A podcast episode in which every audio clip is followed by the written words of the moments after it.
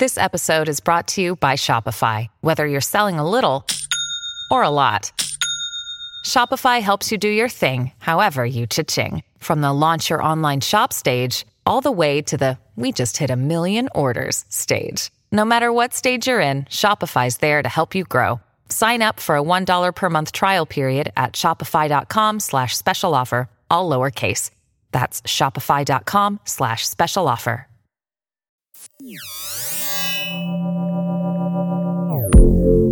This is CQ Future, and I'm Shawn Zeller. We began this series last year to examine how the pandemic was influencing public policy decisions. This week, we are reprising some of our podcasts to mark the one year anniversary of the moment when most Americans realized the magnitude of the threat and states began to shut down. COVID 19 has made the idea of telehealth where doctors visit with patients using technology delivered by video or phone, a reality. Until now, telehealth played a minor role in the nation's $3.6 trillion healthcare industry. The Government Accountability Office, the investigative arm of Congress, reported in 2017 that just 1% of all Medicare beneficiaries received healthcare through telemedicine. What a difference three years and a pandemic makes. Two major hurdles were taken away in March when the coronavirus started blanketing the U.S. First, the Centers for Medicare and Medicaid Services allowed scores of new telehealth services to be reimbursed at the same rates as in person care. Then, the Department of Health and Human Services relaxed the federal patient privacy laws known as HIPAA. Telehealth certainly filled the need for some, but what happens to those who may not have access to technology or its infrastructure? We decided to have a conversation with someone on the front lines and turned to Dr. Julia Arnsten, who has been at Montefiore Medical Center in the Bronx, New York for nearly 25 years and is director of the Division of General Internal Medicine. Her research background also includes work on health disparities. She was at the heart of the epicenter when New York was besieged by the coronavirus. Welcome to the show, Dr. Arnsten. We appreciate you joining us. Thank you. Very nice to be here. Well, can you tell us a little bit about how the virus has affected the way you and your colleagues practice medicine? So, as you know, uh, New York City has been the epicenter of the COVID 19 pandemic over the last four months. And within New York City, there is significant variation in which parts of the city were affected. Uh, the Bronx, where I practice, was the borough that was the most deeply affected, with the greatest proportion of the population uh, both being infected with COVID 19 and being hospitalized for COVID 19, and in, in addition, having deaths from COVID 19. As a result, uh, our entire healthcare system transitioned very rapidly to a healthcare system that cared almost entirely for patients with COVID 19. We shut down, as per the governor of New York's order, all elective surgeries and procedures and closed all of our ambulatory clinics except for emergencies and devoted all of our resources to caring for COVID 19 patients. That required us to increase the number of beds that we were able to offer to the community by about 50%. So at our peak, we had nearly 2,000 patients with COVID 19 throughout the Montefiore Health System. Uh, as you probably know, New York State and the city in particular have now not just flattened the curve, but significantly bent the curve. And so we're now uh, trying to return to normal operations uh, with extraordinary precautions to prevent us from slipping backwards. One of the ways in which we're returning to normal operations with precautions in place is to increase the use of of telemedicine to deliver primary care and other sorts of care. And this is a big change, right? I mean, telemedicine has not been typically used, especially in big urban environments like New York City. That's exactly correct. There is significant usage of telemedicine in this country, uh, but it's very, very different uh, by geographic region and also by uh, type of insurance and by socioeconomic status. So, in general, although some people in urban environments do access telemedicine, uh, generally they don't. And that's a function of um, both the way in which people in urban environments live, which is different than the way in which people in rural environments live, but also that urban environments have generally have higher proportions of people who are non-white, people who are not native English speakers, uh, people who are poorer. And one thing that we know about technology is that uh, people who are not native English speakers, uh, people who are living in poverty, tend to use technology uh, quite a bit less than people who are native English speakers or are not living in poverty. And so that in itself has created a great divide in the accessibility of telemedicine across the country. With COVID 19 and the way in which it's differentially affected areas in which people live in poverty, we really have um, not just an opportunity, but a moral and ethical imperative to figure out how to make telemedicine accessible across the population. And that's because, of course, we've heard about the devastation of the virus in New York City. But one of the terrible side effects is that people have not been going in for other sorts of care and getting the routine care that they need. And telemedicine is a part of a solution to that, at least in the short term. Absolutely. Uh, we, we know that over the last three months in New York City and uh, showing that the number of out of hospital cardiac arrests had, had tripled in the last three months. And so that's a incredibly dire and, and frightening statistic. And that's probably just the tip of the iceberg.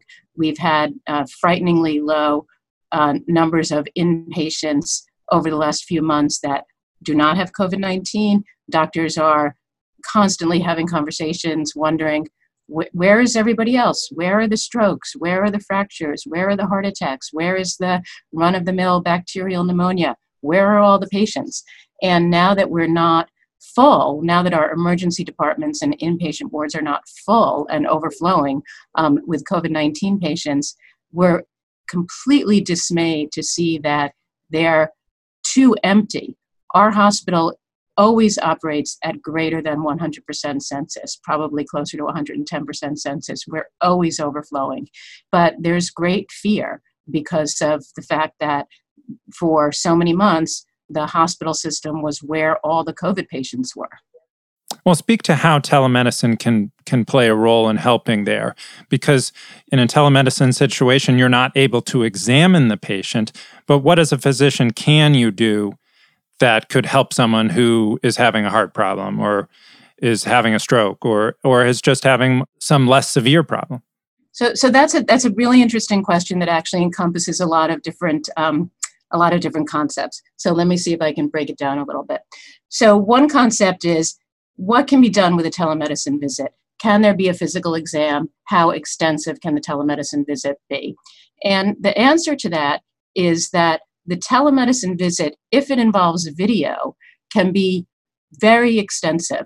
It can actually enable the, the doctor to look at the patient to see how quickly they're breathing, to look at um, any physical exam findings that may be visible to the eye that don't require actual laying on of hands.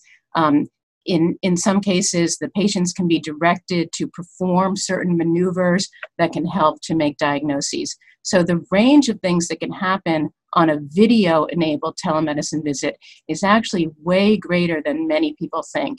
I think that those of us who are who are not doctors or those of us who are used to talking on the phone, which is all of us, believe that we can't do a physical exam or we can't make any conclusions based on observation through a, a telemedicine visit.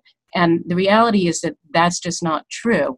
A number of studies have been published showing that when doctors are able to examine their patients by video and to direct their patients to perform certain maneuvers. So, for example, if you had a sprained ankle, the doctor could say to you, push on your ankle uh, in, the, in, the, in the middle of where the bone is on the inside of your foot and show me while you're doing it. And then the doctor could say, okay, now push a little higher or push a little lower. Now rotate your ankle to the left. Now rotate your ankle to the right. Now tell me how that feels all of that is possible with training with training of the doctors and with training of the patients so that's sort of one concept is how much can be done with with a video visit and the answer is a lot can be done with a video visit now certainly um, the acute events that I just talked about, like a, a out of hospital cardiac arrest or a stroke, cannot be handled by telemedicine.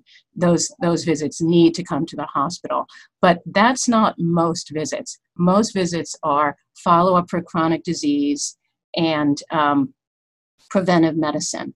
And so almost all of those visits, almost all, not all, can be done by telemedicine or by video visit. What the barrier is, the barrier is that many people, including many physicians, especially those of a certain generation, don't have the technological literacy, don't have the digital literacy to complete the visit.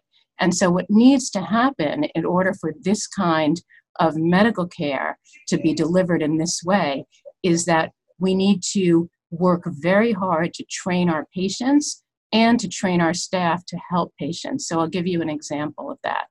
Traditionally, you go to a doctor's office and um, a nurse or a medical assistant takes your vital signs and seats you in the exam room while you're waiting for the doctor. And at, before you leave, that person might go over the doctor's instructions with you. So on a telemedicine visit, those pre visit and post visit minutes can be spent ensuring that the patient is able to use the technology, that the patient has a private place to be, that the patient has all of the things that they might need to show the doctor, like their pill bottles or their blood pressure log or their blood sugar log if they have diabetes, and that the doctor is able to conduct the visit so that everybody knows how to use the technology. After the visit, that person can look at the doctor's notes and can say to the patient, Do you know how to follow up with this? Do you know how to get these blood tests drawn? Do you know where to go to follow up on this recommendation? And so we need to really think hard about reimagining the tasks that people who are trained as licensed practical nurses, LPNs, or medical assistants, MAs, do in order to effect meaningful telemedicine visits. You mentioned that there have been some impediments to telemedicine. Uh, one, of course, is that people don't have access to the internet or they don't have computers. Um, another is insurance policy rules, right? Can you speak to that a bit and, and how those have impeded telemedicine and whether that situation is getting better, whether the government and insurers are adjusting rules? Many insurance carriers have not um, traditionally reimbursed telemedicine, although some have. But the major insurance carrier in this country, Medicare and Medicaid, or the Center for Medicare and Medicaid Services, CMS, has not traditionally reimbursed telemedicine. And that has put telemedicine outside of the reach of people who are insured by those systems, who are older people and people who, um, who live in poverty. And during the COVID 19 pandemic, CMS relaxed those restrictions and allowed reimbursement for telemedicine and for video medicine. The reimbursement rate is still lower than for in person visits right now, even though we're not really able to do in person visits. And it's also, at least by CMS, temporary. So, a really important step going forward that m- many doctors believe should happen is that CMS should make those, we should make that the ability for, for themselves to cover telemedicine visits permanent, not temporary, and that there should be parity with in person visits.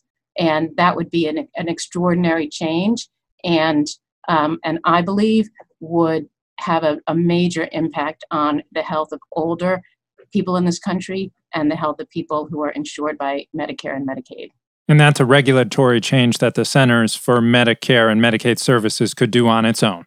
Correct. What about Congress? Um, I know there's talk in Congress about additional funding for broadband deployment, especially in rural areas. I take it that would be key as well to making this work in places where people do not have good internet access. More widespread broadband access would allow more people to be able to use platforms to enable telemedicine because one of the barriers for individuals is that um, many people do not want to use the cell phone or data plan minutes that they pay for on their own. And so the only way that broad swaths of the population will access telemedicine is through Wi Fi through an internet connection, and that needs to be enabled through broadband access. And broadband access is also uh, very differentially available in this country. And so that would be a huge advance forward if, um, if that were not a barrier. And the Federal Communications Commission has a program to get cell phones and broadband access to people living in poverty or lower income people is more necessary there. I, clearly, you've seen that that's a problem in your area. Yeah, I think I think more is necessary because um, you know we're not reaching everybody that we need to reach. There was a study that was done out of um, out of San Francisco, and they looked at um, the New England Journal of Medicine, and they looked at patients seen before telemedicine implementation and after telemedicine implementation. So before telemedicine implementation for them was in February and after was in March because San Francisco also had a very significant COVID 19 epidemic. And what they found was that the, the people who um, were seen after telemedicine implementation were much less likely to be over 65, were much less likely to have uh, non English speaking preference, much less likely to have Medicare and much less likely to have Medicaid. So, despite the that initiative, we're not reaching people who need access to telemedicine. So, we need other ways to do that. One way to do that would be for medical centers and probably other other institutions that serve the public, like libraries, to um, to enable people to have access to iPads, to training, to be able to use iPads, and to other ways of accessing um, accessing the internet. So it, it, it can't just be kind of a you know a one agency that's trying to expand access to the internet and wait and and and uh, and providing more devices for people. It has to be multiple agencies, and hospitals could be part of this. We see a lot of patients. We could discharge people with an iPad if they don't have one or another kind of tablet. Those are things that we could do. We just need to have the will to do them. Of course, we're in the midst of a pandemic. Telemedicine's benefits are clear in this situation. What about after the pandemic passes? Will more widespread use of telemedicine offer benefits to Americans then? I, I, I believe that it will, and um, and these are some of the reasons the, the reasons that I that I say that. You know, for many people, coming to the doctor uh, requires that they take a day off from work or half a day off from work, that somebody else may need to take time off to bring them to work, to, I mean, to the doctor. Um, and if we if we didn't require people to do that you know if we didn't require people to come and meet us the physicians where we are but instead we figured out ways to use all of the resources available to us to meet patients more where they're at uh, overall we would be able to deliver more care to more people. Other reasons are that people come to the doctor when they're sick. And if there's if the illness that they have is an infectious disease and we're asking them to come to the doctor's office to sit in a waiting area to interact with lots of people then we're potentially putting many other people at risk for that infectious disease. A telemedicine option for somebody who has an infectious disease who, who may not need to be hospitalized is a great option for them. So those are two big reasons. Dr arnsten is this a tech issue or a policy issue? And and given that question, which policymakers need to be involved here? Yeah, it's a it's a that's a really important question, and I think it's a question that stretches across you know many different areas. And I believe that the answer is that it's both, and so that what it requires is for people in in these different areas to speak to one another, and that's tough you know getting out of our individual silos and really understanding the perspectives of people in a whole other industry is something that many of us are not really good at. And especially in, in medicine you know it's a we we tend to talk to other doctors. We tend to talk to other um, healthcare leaders. And so uh, if we were able to work more effectively with the FCC or with other tech leaders, I think that would be terrific. The, the downside is that you know technology right now and, and tech companies are um, they're they're for profit And so, what one of the things that I've talked about are issues of health equity. And so, in, enabling the use of technology in a way that is not going to generate profit is something that um, it would be terrific if tech companies could get behind. Is there anything else, Doctor, that we didn't ask that would be important for our listeners to know? I think that um, you know one of the big challenges in telemedicine is that uh, is that the, the people who need care for the most part in this country are people who are over 65 for the most part. And those are people who are going to have the hardest time embracing telemedicine. And they're not the market you know they're not the market that's going to drive um, that's going to drive innovation uh, or, or, or profit motives in the tech industry.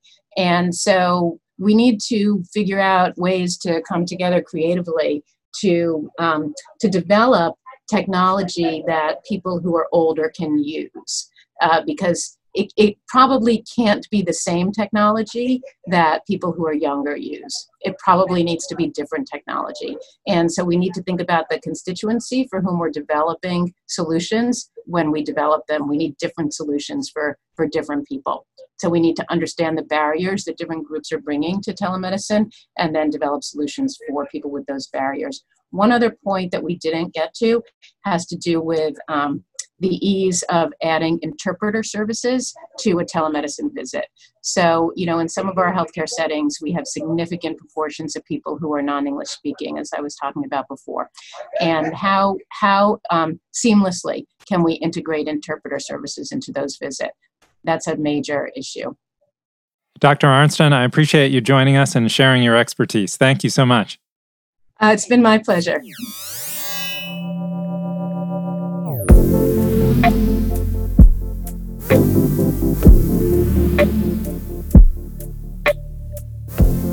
That's all for this edition of CQ Future. For all of us at CQ Roll Call, I'm Shawn Zeller.